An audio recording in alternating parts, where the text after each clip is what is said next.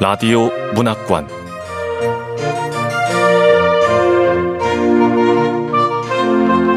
한국 단편 문학 특선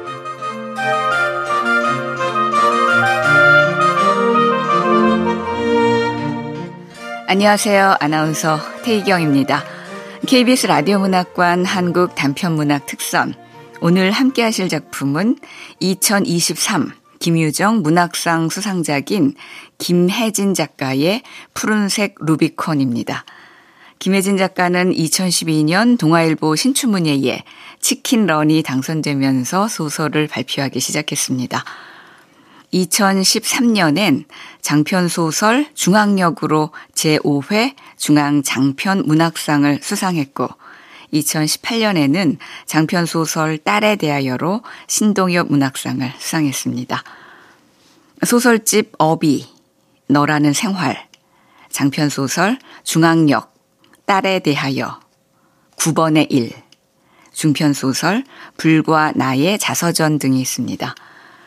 2021 제12회 젊은 작가상을 수상한 바 있습니다. KBS 라디오 문학관 한국 단편문학 특선 김혜진 작가의 푸른색 루비콘 함께 만나보겠습니다.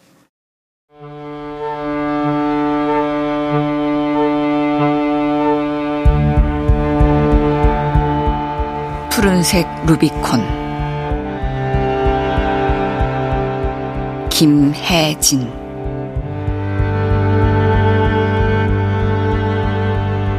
새 신자 성경 수업의 첫날 그는 사람들이 돌아가며 자기 소개를 하는 모습을 멍하니 지켜보다 자신의 차례가 됐을 때 자리에서 일어났다. 얼핏 봐도 10명이 훨씬 넘는 사람들의 시선이 일제히 그를 향했다. 그는 고개를 까닥하며 말했다.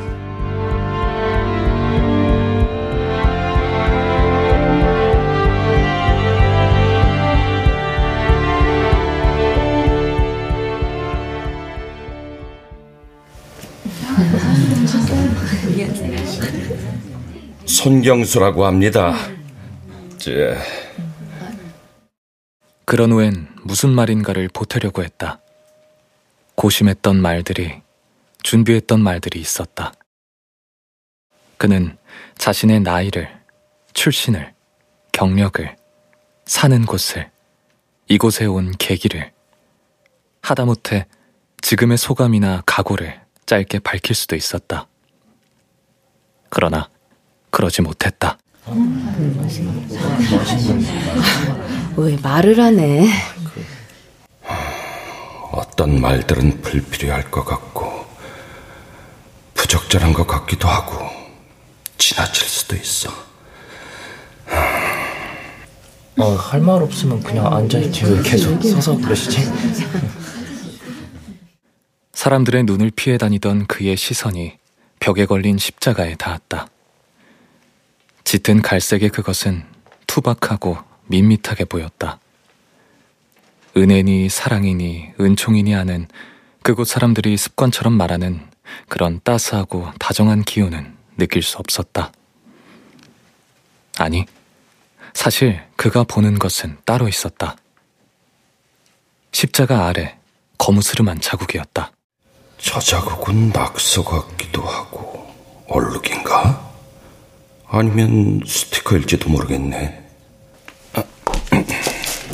아, 네, 네, 손경수님이었고요. 오늘은 주기도문에 대해 알려드릴게요. 나눠드린 책자 펴보세요. 내 나이가 거의 칠순에 가까운데 다들 어렵지 않게 해내는 이런 일들. 사람들 앞에서 자기소개를 하는 이런 일에 난 왜 이토록 쩔쩔밀까? 아, 집사람이 있었다면. 그는 지난해 죽은 아내를 떠올렸다. 아내가 있었을 때 그는 자신을 설명할 필요가 없었다.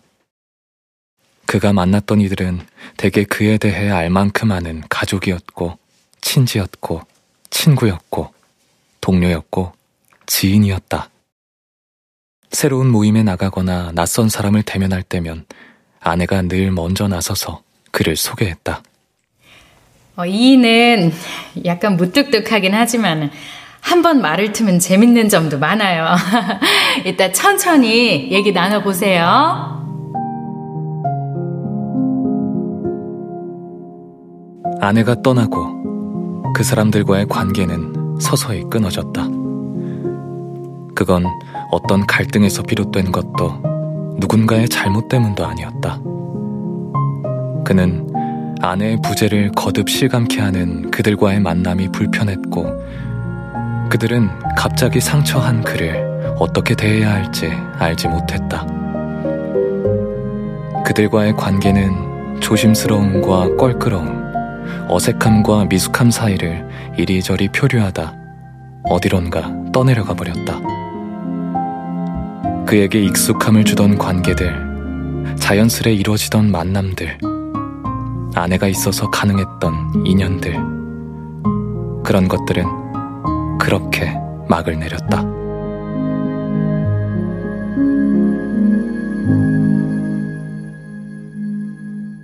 자, 오늘도 고생들 하셨고요. 간식들 좀 드세요. 아, 저, 송경수님도 좀 드세요. 아, 예. 이럴 때도 집사람이 있었다면 내가 전혀 어색하지 않게 사람들과 어울릴 수 있도록 했을 텐데. 그러고 보면 그동안 내가 사람들하고 자연스럽게 어울린 건 전부 집사람 덕분이었어. 고맙고 또 미안하네. 그는 아내에게 고마움과 미안함을 동시에 느꼈다. 이어 한 번도 그런 생각을 하지 못했다는 사실에 이제야 그걸 깨닫게 된 자신의 더는 그 같은 일을 대신해줄 아내가 존재하지 않는다는 현실에 새삼스레 충격을 받았다. 그래서였을 것이다. 간식을 먹으며 담소를 나누는 시간에 그는 곁에 앉은 사람에게 말했다. 아, 저기 예? 아, 전 이만하면 괜찮게 살아온 편입니다. 충분하다고 할 수는 없지만 그럭저럭 만족하고 있어요. 상대의 반응이 괜찮으면 난 말을 더할 의향도 있어. 이런 말이지. 난 중학교 행정실에서 30년 넘게 일했어요. 퇴직하던 날, 그날은 4월 11일 화요일이었는데 정말 예쁜 꽃바구니를 받았습니다. 요즘도 가끔 그 꽃바구니 사진을 찾아볼 때가 있어요.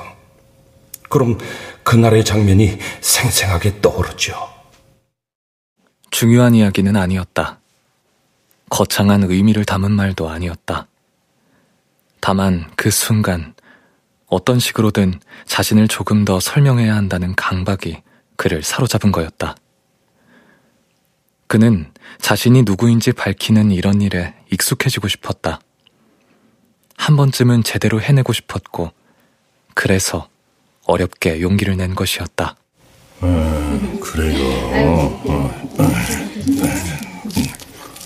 음. 곁에 앉은 사람은 귤을 까먹으며 심드렁하게 대꾸했다. 50이 조금 넘었을까 싶은 남자였다. 남자는 그를 한 번 돌아보지도 않고 골똘한 표정으로 귤을 씹고 삼키는 데만 열중했다. 그러다 간식이 놓인 테이블 위를 가리키며 물었다. 아, 저이 귤 안 먹을 거죠? 아, 아, 아. 그러면 제가. 아, 맛있겠다. 어, 참, 난 귤을 안 먹겠다고 대답 안 했는데 그냥 가져가네. 남자는 테이블 위에 놓인 귤 두 개를 아무렇지도 않게 점퍼 호주머니에 넣었다. 남자의 호주머니 속에는 귤만 있는 게 아니었다. 비스킷 두 봉지, 캐러멜과 사탕, 바나나와 두유까지. 야무지게 챙긴 간식들로 호주머니는 불룩했다. 달달한 간식. 이란 사람한테 내 소개를 하다니 괜한 말을 했나 봐. 말할 상대를 잘못 골랐어. 그런 생각에 확신을 준 건 또 있었다. 남자가 걸친 검정색 점퍼. 색이 바래기 시작한 그 점퍼는 후줄근하고 꾀죄죄했다. 그는 남자의 옆얼굴을 조심스레 훑었다. 덥수룩하게 수염이 자라난 입가와 귀를 반쯤 덮은 머리칼. 남자에게선 좋지 않은 냄새까지 나는 듯 했다. 그는 다른 쪽으로 고개를 돌려버렸다. 그가 보기에 남자는 대화를 나눌 만한 상대가 아니었다. 자, 오늘은 여기서 마치고요. 다음 주에 뵙겠습니다. 네. 자, 아, 근데 아까 나이도 말했어요? 올해 나이가 어떻게 됐는데? 아, 내 나이요?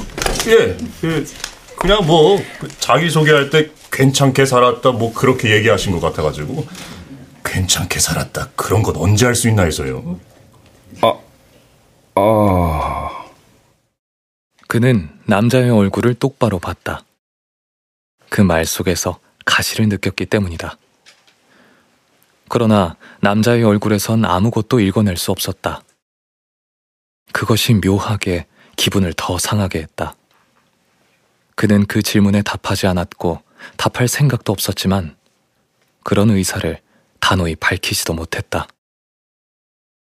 그가 우물쭈물하고 있는 사이 남자가 누군가에게 말을 걸며 회의실을 나가버렸기 때문이다. 아이고야 오늘 말씀 아주 좋았습니다. 어, 그래요? 다행이에요. 다음 주에 뵐게요. 예, 예, 예. 네. 참, 저 남자 무례한 사람이구만. 본데 없는 사람이야.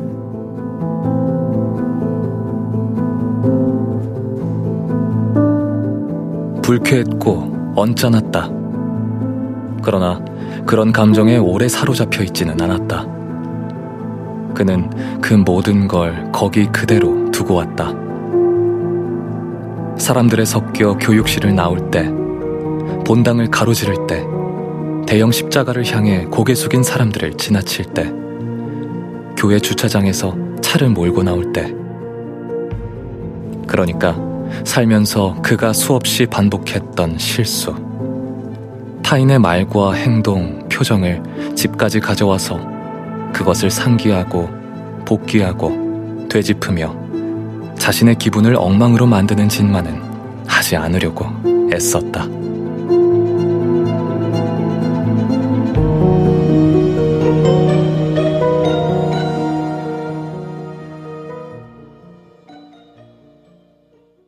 한 주 뒤, 수요일 오후에 그는 다시 교회로 갔다.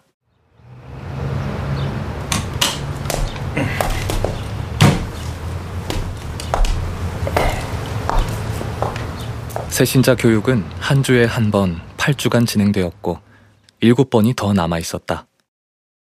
간절히 신앙을 구할 이유도 간곡히 기도를 올릴 사정도 신실한 신자가 될 의지도 없으면서 그는 일찌감치 집을 나섰고 교육실 한쪽에 자리를 잡았다.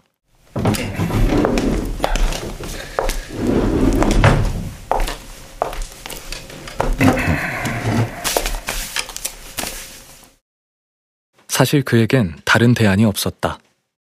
그가 여기까지 온 건 아들 때문이었다.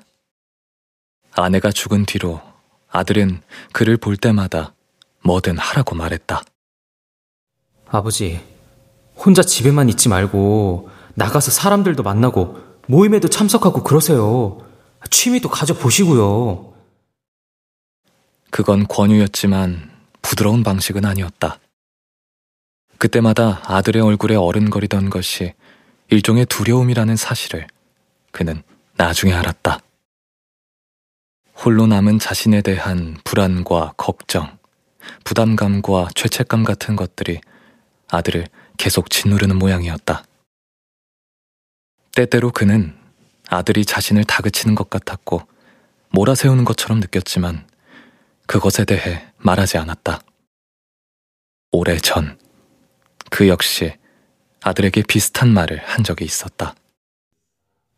종일 방에만 있지 말고 나가서 친구도 사귀고 세상도 배우고 그래.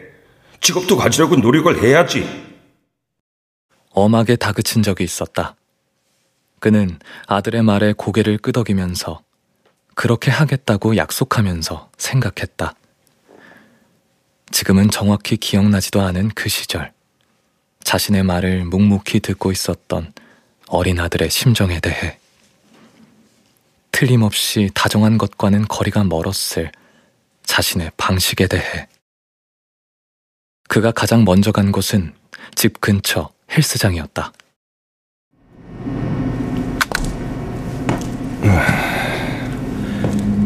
헬스장은 4층. 1층에 복권 판매점, 2층에 내과와 정형외과, 3층에 입시학원이 있는 낡은 상가 건물. 헬스장은 4층이었는데 쾌적하다는 인상을 받진 못했다. 일단 해가 잘 들지 않았고 조명이 어두웠다. 공간이 협소한 편이어서 기구와 기구 사이 간격도 좁았다. 그러나 그의 신경을 거슬리게 한 건 따로 있었다.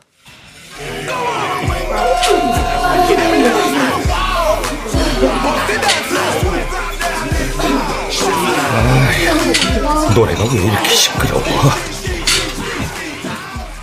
노래였다. 헬스장에서 흘러나오는 노래는 하나같이 시끄럽고 정신없고 산만했다. 도무지 가사를 알아들을 수 없는 노래들이 쉬지 않고 반복됐다. 어느 날 그가 용기를 내어 말했을 때 안내 데스크를 지키던 청년은 대꾸했다. 아, 저 실례합니다. 여기 나오는 음악 말입니다. 아, 음악은 정해져 있는 거라서요. 대답이 좀 이상하구만. 음악이 정해져 있다니. 아, 저 그걸 정하는 사람이 따로 있습니까? 아, 아 아니요, 뭐 꼭 정한다 이런 개념이 아니라요. 아, 저희가 회원님들 선호하시는 노래를 틀거든요. 그래서 최신곡 위주로 돌리고 있고요. 여기다 운동하러 오시는데 텐션 떨어지시면 좀 그렇잖아요. 노래도 분위기에 맞게 틀어야죠. 아니, 저, 저, 저 그게 아니라. 아무튼 그래요. 노래는 어쩔 수가 없고요. 죄송하지만 안 됩니다. 하마터면 그는 자신이 어떤 요구를 했다고 착각할 뻔했다. 청년은 컴퓨터 아래 선반을 뒤지며 중얼거리듯 말을 이었다. 여기 음악이 좀 그러시면 이어폰으로 딴 거 들으시면 돼요. 아, 뭐, 뭐라고요? 잘 못 들었습니다. 이어폰! 이어폰이요! 듣고 싶은 노래가 있으시면 이어폰으로 들으시면 된다고요. 아, 아, 그러더니 급한 용무가 있는 사람처럼 서둘러 직원 전용 공간으로 들어가 버렸다. 그는 무리한 요구를 하려던 게 아니었다. 그저 노래소리가 조금 큰 것 같다고 볼륨을 약간만 낮춰달라고 청할 생각이었다. 그런데 무슨 말을 하기도 전에 거절당했다는 생각이 들었다. 그는 머쓱했고 무안했다. 의아했고 당혹스러웠다. 끝까지 남은 건 억울함이었다. 그건 거절 때문이 아니었다. 뭐랄까, 자신의 눈앞에서 매몰차게 문을 닫아거는 듯한 청년의 태도가 마음에 걸렸다. 그러니까 몇 차례 그도 목격한 적이 있는 다짜고짜 안내 데스크로 달려가서 자신의 요구 사항을 일방적이고 집요하게 늘어놓는 늙은이 취급을 받았다는 확신을 떨칠 수 없었다. 그럼에도 그는 집으로 돌아오는 길에 곰곰이 따져보았고 스스로의 언행을 차분하게 되짚었다.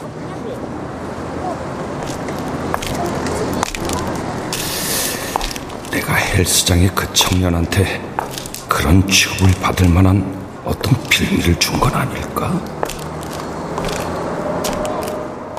어떻게 해도 멈추지 않던 그 생각은 어쩌면 자신이 그럴 만한 행동을 했을지도 모른다는 결론에 이르고 나서야 멈췄다.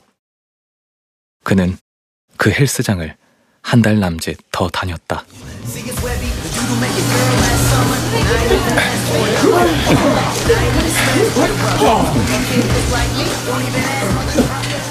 주로 이른 오전에 트레드밀을 20분 정도 걷고 비교적 다루기 쉬운 기구에 앉아 팔다리를 이리저리 움직였다. 그러면 열이 오르고 땀이 흐르고 기분 좋은 활기가 느껴질 때도 있었다. 낯익은 얼굴들도 생겨났다. 누군가와 대화를 나눌 뻔한 기회도 몇 차례 찾아왔다. 그러나 대화를 나누지는 못했다. 상가 엘리베이터 점검이 있던 날, 4층까지 계단을 오르다가 오른쪽 발목을 삐끗한 탓이었다. 헬스장을 그만둔 뒤 그가 한쪽 다리를 절뚝거리며 찾아간 곳은 인근 주민센터였다. 어, 이거 스마트폰 하나면 뭐든지 다 되는구만.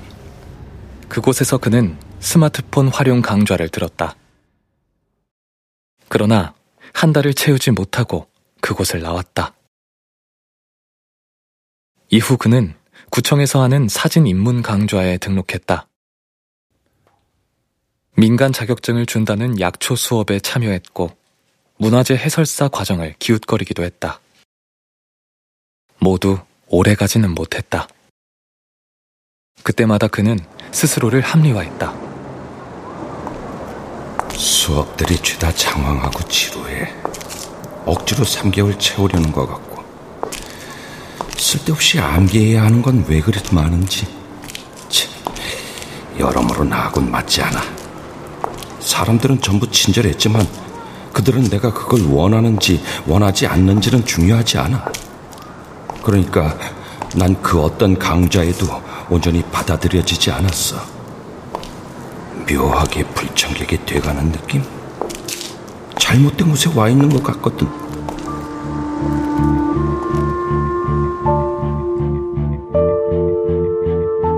그와 사람들 사이에는 뭔가가 있었다. 소통을 방해하는 뭔가가, 관계를 가로막는 뭔가가, 매번 그를 주저하게 하고, 망설이게 하고, 결국 나가 떨어지게 하는 뭔가가. 그러므로 이번 성경 수업도 그런 식으로 막을 내릴 가능성이 컸다. 그렇게 된다면, 또 그런 일이 생긴다면, 그는 아무것도 더 시도하지 않을 생각이었다.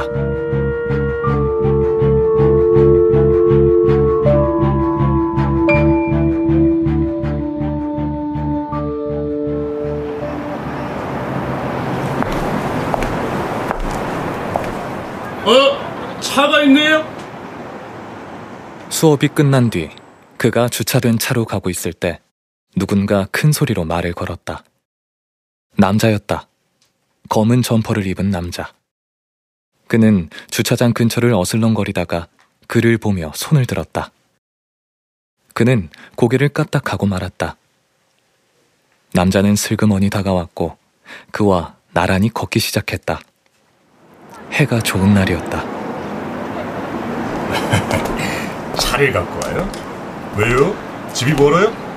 이 근처가 아닌가 보죠. 아, 아, 저, 집은 가깝습니다. 걸어 다녀도 되는데 요즘 내가 다리가 아파요. 한참 전에 발목을 삐끗했는데 잘 낫지가 않네요. 그래요. 아, 나도 다리가 정상이 아닌데.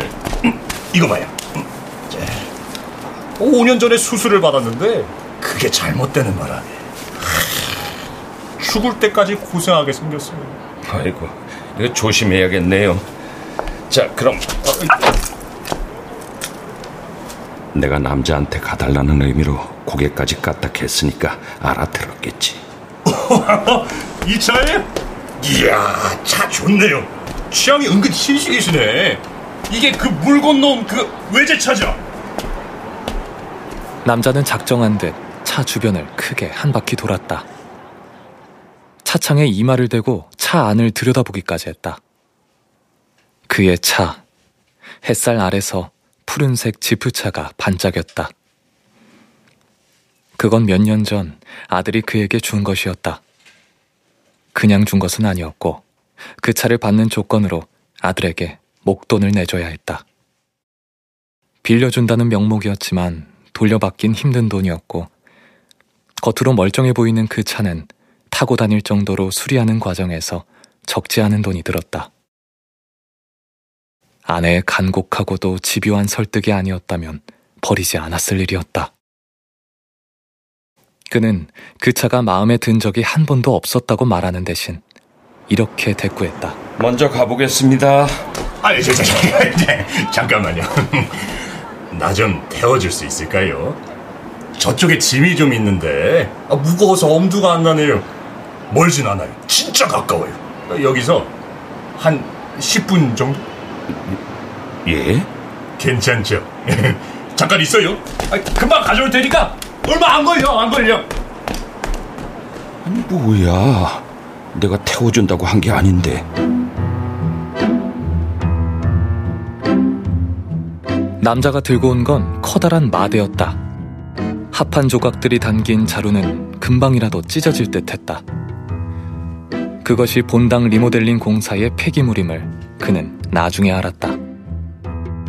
자루는 총 3개였고, 결국 보다 못한 그가 남자를 도와 마지막 자루를 함께 끌고 왔다.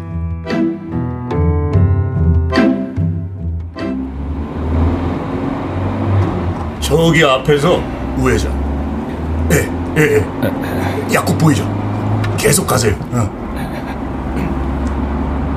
그는 남자가 일러주는 대로 운전했다.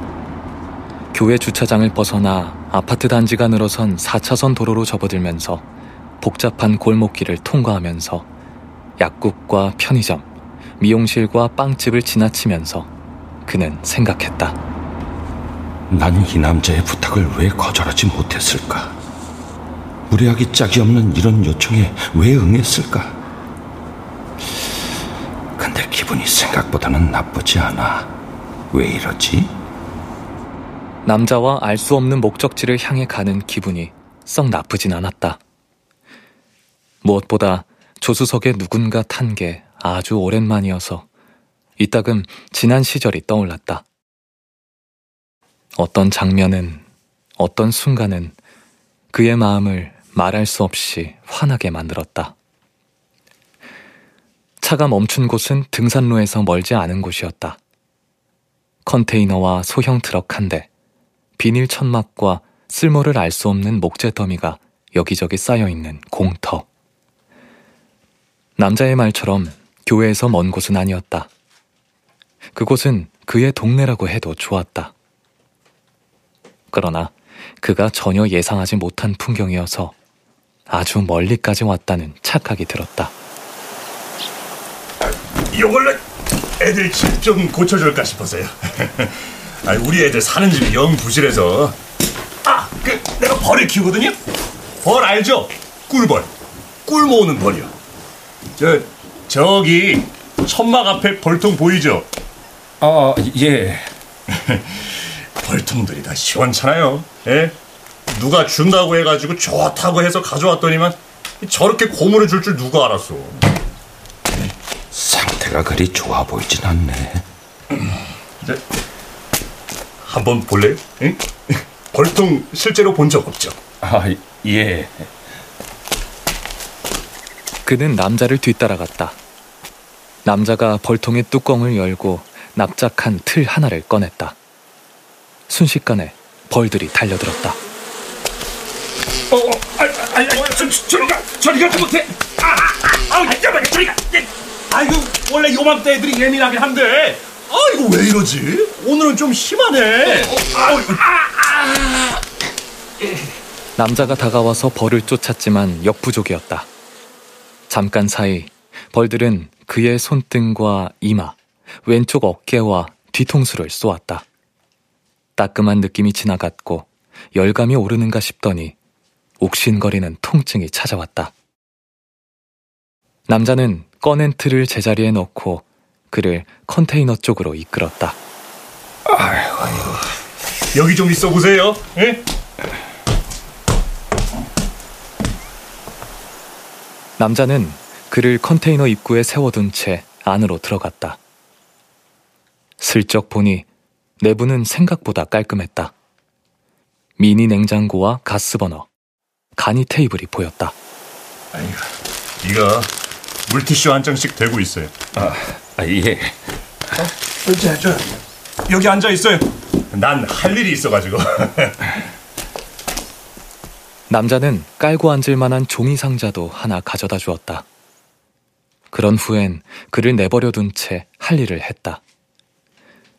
잠깐씩 그를 돌아봤지만 아주 걱정하는 눈치는 아니었다.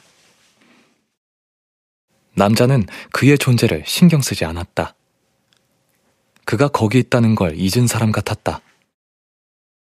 남자의 그런 모습이 이상하게 그의 마음을 차분하게 했다. 통증이 잦아들고 약간의 한기가 느껴졌다.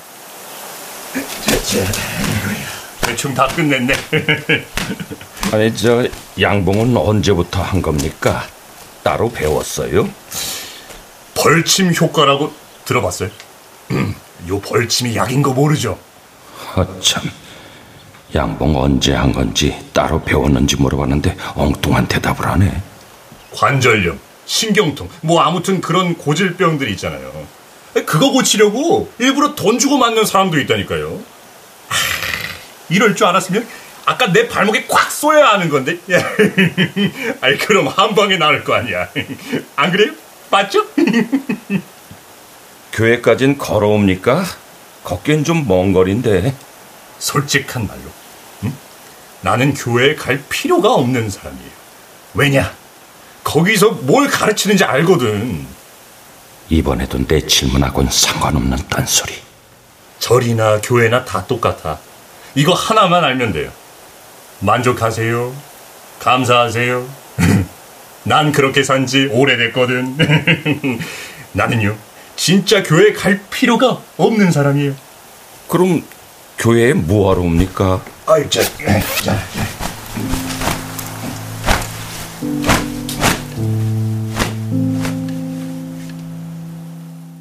남자는 그 질문엔 대답하지 않았다.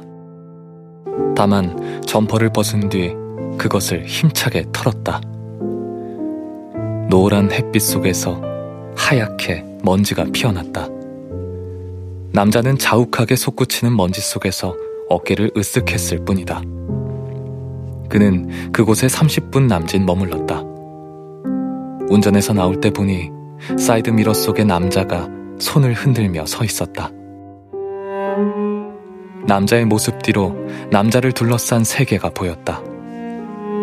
비닐 천막과 벌통, 컨테이너와 트럭, 판자 무더기와 용도를 알 수 없는 잡동사니로 이루어진 세계.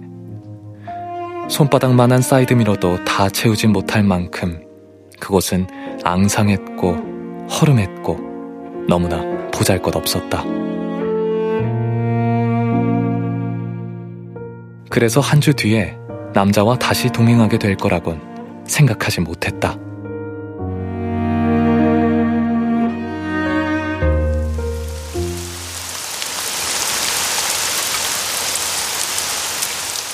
그날은 아침부터 비가 왔다.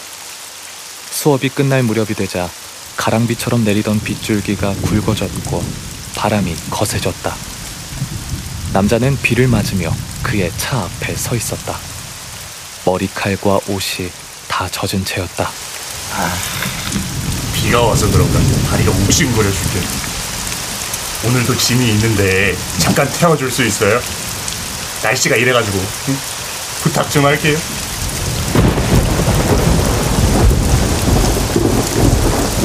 그는 완곡하게 거절의 뜻을 내비치려고 했으나 그러지 못했다. 느닷없이 하늘에서 천둥이 치고 번쩍하는 빛이 일었기 때문이다. 그는 천둥 번개가 치는 돌풍 속으로 한 사람을 내몰 만큼 모진 사람은 아니었다. 그가 승낙하자 남자는 익숙한 듯 조수석에 올랐다. 이번에도 그는 남자가 알려주는 대로 운전했다. 골목길에 접어들었을 때 남자가 말했다. 오늘은 저기 골목 끝에 내려주면 돼요. 아유, 이거 비가 이렇게 오는데 그냥 컨테이너까지 갑시다. 아니요. 아, 요 앞에 길이 비 오면 엉망이에요. 정식으로 길을 닦은 데가 아니거든. 왜요? 길이 있잖아요. 그게 정식으로 닦은 길이 아니고 내가 깔았어요. 예? 아니 그 길을 직접 깔았다고요? 아니 그럼 어째요? 뭐 트럭도 몰아야 되고 자전거도 끌어야 되고 한 번씩 손수레도 써야 하는데. 아, 아, 아, 그 길을 혼자 깔았다는 거예요? 혼자? 아이, 왜 못해요? 얼마든지 하죠. 시간이 좀 걸린다 뿐이지. 음. 말하자면 긴데 그 이야기 다음에 해줄게요. 비 안 맞았을 때, 날씨 쨍할 때. 아, 아이, 제, 내 신발에 묻어왔나 이게? 아, 어, 우리 애기들이 왜 차바닥에 여기 있네요? 응? 아, 벌인가요? 그게 왜 거기 있지? 아이고, 세 마리예요. 아이, 불쌍한 놈들. 야, 좋은 곳으로 가라. 예. 아멘. 예. 아, 저 여기 세워주면 돼. 아, 저 여기서부터 컨테이너까지는 꽤 걸어야 할 텐데. 저. 아, 근데 안고 있는 그건 뭡니까? 아, 저, 뭐 옷하고 그릇하고 뭐 이것저것 예, 버린다기에 들고 왔죠. 아무튼 이 교회는 이름처럼 참 사랑이 넘칩니다. 맞죠? 배워줘서 감사.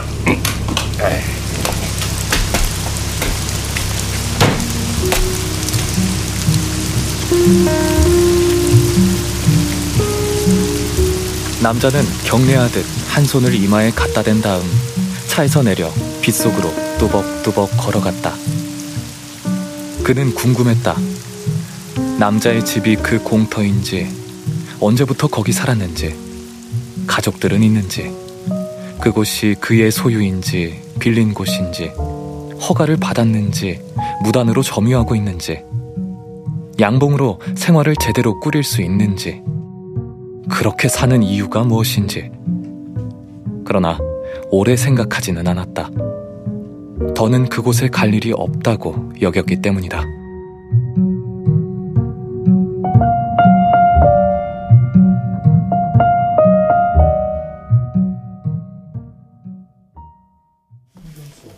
자, 오늘은 사도신경에 대해서 알아보겠습니다. 사도신경이라. 그는 성경 수업에 계속 나갔다. 그곳이 자신에게 어울린다는 확신이 든 건 아니었다. 수업에 큰 흥미를 느낀 것도 아니었다. 그는 얼마간 체념한 상태였다. 새로운 사람을 만나고 관계를 맺는 일이 꼭 필요한가 하는 의문이 들기 시작했고, 뭘 더 하고 싶은 마음이 생겨나지 않았다. 그는 그만 포기하고 싶었다. 아니, 마음속으로는 이미 포기한 것이나 다름없었다. 한동안 남자는 어떤 부탁도 하지 않았다. 그와 마주치면 경례를 하며 아른 채 했지만 그뿐이었다. 그리고 수업 마지막 날, 남자는 또 그의 차 앞에 서 있었다. 남자는 그를 향해 손을 흔들었고 익숙한 듯 용건을 밝혔다. 차를 좀 태워주세요. 이건 부탁이 아니라 요구네. 이 사람 태도 참 뻔뻔해. 아, 지난번에 보니까 트럭이 있던데 그걸 가지고 다니면 되잖아요. 에이, 뭐 그런 걸 어떻게 갖고 와요? 누가 반긴다고? 아, 이런데 세워두면 다 꼴 보기 싫어하죠. 오늘은 내가 바쁜 일이 있습니다. 아, 아 여기서 얼마 걸리지도 않는데요. 금방이잖아요. 처음이 아니잖아요. 내가 그렇게 여유 있는 사람처럼 보입니까? 남자의 말이 그의 인내심을 무너뜨렸다. 그는 자신이 베푼 호의와 남자로 인해 허비한 시간, 그곳에 다녀올 때마다 세차를 하는 등의 수고로움에 대해선 언급하지 않았다. 남자는 물러서지 않았다. 오히려 그와 눈을 똑바로 맞추며 이렇게 되물었다. 여유고 뭐고 아무리 그래도 내 처지보단 낫죠. 나랑 뭐 비교할 수나 있어요? 그렇잖아요. 맞잖아요. 원망이 담긴 목소리는 아니었다. 공격적인 말투도 아니었다. 남자는 의아한 얼굴로 묻고 있었다. 정말 그렇지 않냐며 동의를 구하고 있었다. 그것이 이상한 방식으로 그의 마음을 누그러뜨렸다. 뭐랄까, 그가 내내 주시하고 있는 상실한 어떤 것들이 아니라 여전히 자신에게 남은 어떤 것들을 떠올리게 했다.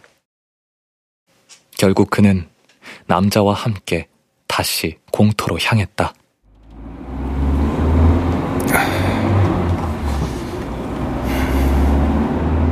차가 도로와 골목을 차례로 지나 흙먼지가 있는 비탈길에 진입했다. 그리고 멀리 배구공 같은 깨진 화분 같은 뭔가가 그의 눈에 들어왔다. 그걸 피하려고 핸들을 틀었는데 차가 덜컹하고 내려앉더니 멈춰버렸다. 내려서 보니 뒷바퀴 하나가 흙구덩이에 빠져 있었다. 남자가 큼직한 돌들로 능숙하게 구덩이를 메운 뒤 그가 가속 페달을 밟았지만 차는 구덩이에서 빠져나오지 못했다. 아, 아 이거 가속 페달 밟아도 안 되잖아요. 저 가서 그 트럭 가져올 수 있습니까?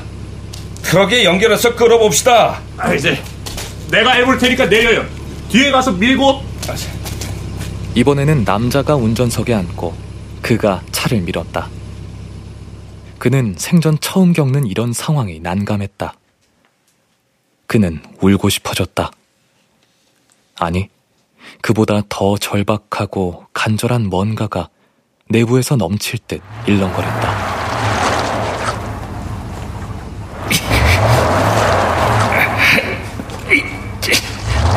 정말 더는 못하겠다.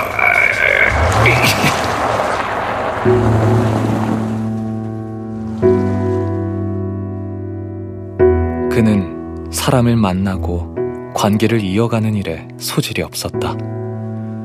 늘 어려운 숙제처럼 여겨지는 그 일을, 도무지 익숙해지지 않는 그 일을. 그럼에도 그는 그럭저럭 해왔다고 생각했다. 아내가 죽었을 때 그는 낙담했지만 자신의 남은 삶을 걱정하지 않았다. 대체 불가한 관계를 잃었다고 생각했지만 남은 관계를 염려하진 않았다. 그는 자신이 중요한 것을 상실했고 그것이 무엇인지 제대로 안다고 믿었지만 여전히 모르는 게 틀림없었다.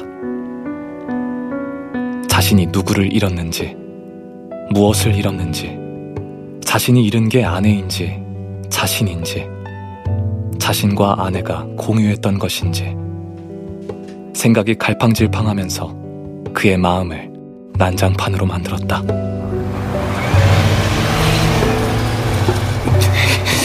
이제 2차까지 말썽이구나. 2차까지.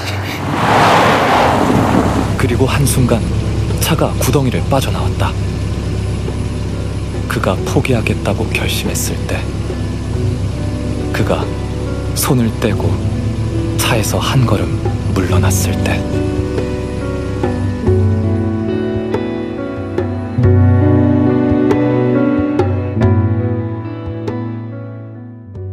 공터에 도착하고 나서 남자는 컨테이너 안으로 그를 이끌었다. 남자가 물 한 잔을 가져다 주었다. 마셔요. 저 트럭 시동 안 걸린 지 꽤 됐어요. 보기에 멀쩡해도 그냥 고물이에요. 예.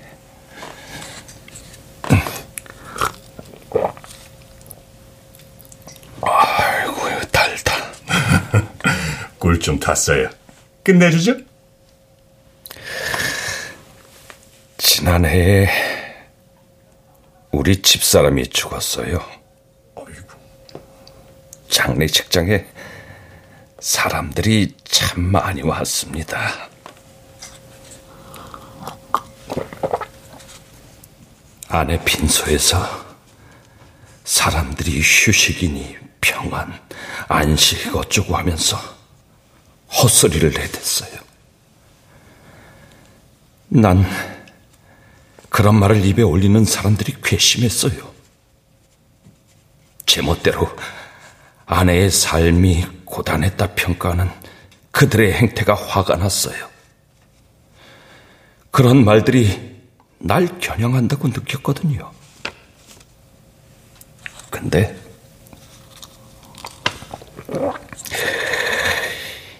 이제 이해할 것 같아요. 집사람은 아무도 만날 수 없고 만날 필요도 없는 곳으로 간 겁니다. 마침내 홀로 머무를 수 있는 먼 곳으로 떠난 거죠. 날 비롯해 수많은 사람들로 북적거리던 삶에서 놓여나 휴식과 평안, 안식이 있는 어떤 곳으로 돌아간 거예요.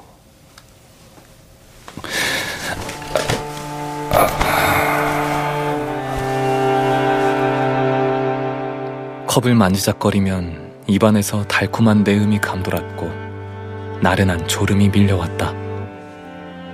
그 순간이 그에게 잠깐의 평화를 가져다 주었다. 그것은 남자를 만난 이후 일어난 모든 일에 대한 미약하고 아주 사소한 보상처럼 느껴졌다.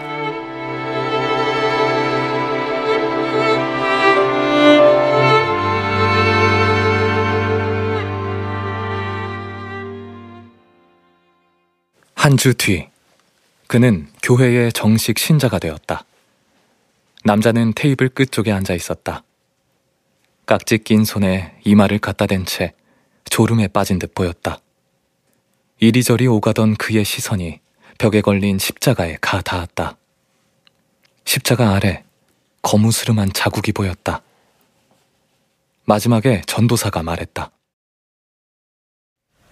하나님, 새신자 과정을 무사히 마치게 해주셔서 감사합니다. 네, 감사합니다. 감사합니다.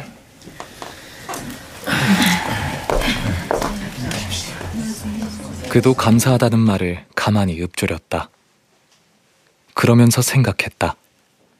자신의 푸른색 지프차와 그 앞에 서서 경례를 하던 남자의 모습을. 허름한 벌통과 합판이 담긴 자루를. 낡은 트럭과 정신이 번쩍 들 정도로 달았던 꿀물을 사이드 미러 속에서 멀어지던 낡고 초라한 전경을 이전에 그였다면 마주할 이유도 없고 환영할 수도 없는 이상하고 쓸쓸한 광경을 그러나 그건 그가 혼자 힘으로 얻은 세계였다. 단 한 번도 그려본 적 없고 상상한 적 없지만 어쨌든 지금 그에게 주어진 유일한 것이었다. 아름답지도 근사하지도 않지만 그가 어렵게 다다른 어떤 곳이었다. 모든 일정이 끝나고 그가 십자가 아래에 서 있을 때 사람들이 소곤거리는 소리가 들렸다. 저기 아까 그 남자분 갔어요? 어. 이거 작성해야 하는데 그냥 가셨네. 누구요? 아 그 왜 수염 긴 남자분 있잖아요. 아, 아 교육은 성실하게 나오셨는데 뭐 하시는 분인지는 모르죠. 아, 그 뭐 한다는 얘기를 듣긴 했는데 그 연락처 안 받았어요? 십자가 아래 저 얼룩은 뭐지? 그는 십자가 아래 얼룩을 올려다보고 있었다. 그것은 젖은 자국 같기도 하고 그을린 흔적 같기도 하고 빛이 바랜 얼룩 같기도 했다. 그는 점점 더 진해지는 듯한 미묘하게 번지는 듯한 그 자국을 골똘히 관찰하다가 사람들을 향해 말했다. 그 사람 양봉합니다. 아, 그래요? 아, 그분 잘 아세요? 아, 성도 명부에 빠진 게 있어서 저희도 어쩌나 하고 있었어요. 그분 성함이 오영석 씨죠? 그 사람 이름은 박훈식입니다. 박훈식. 그게 그 사람 이름입니다. 전도사가 다시 물었고 그는 그제야 얼룩에서 눈을 떼고 이렇게 답했다.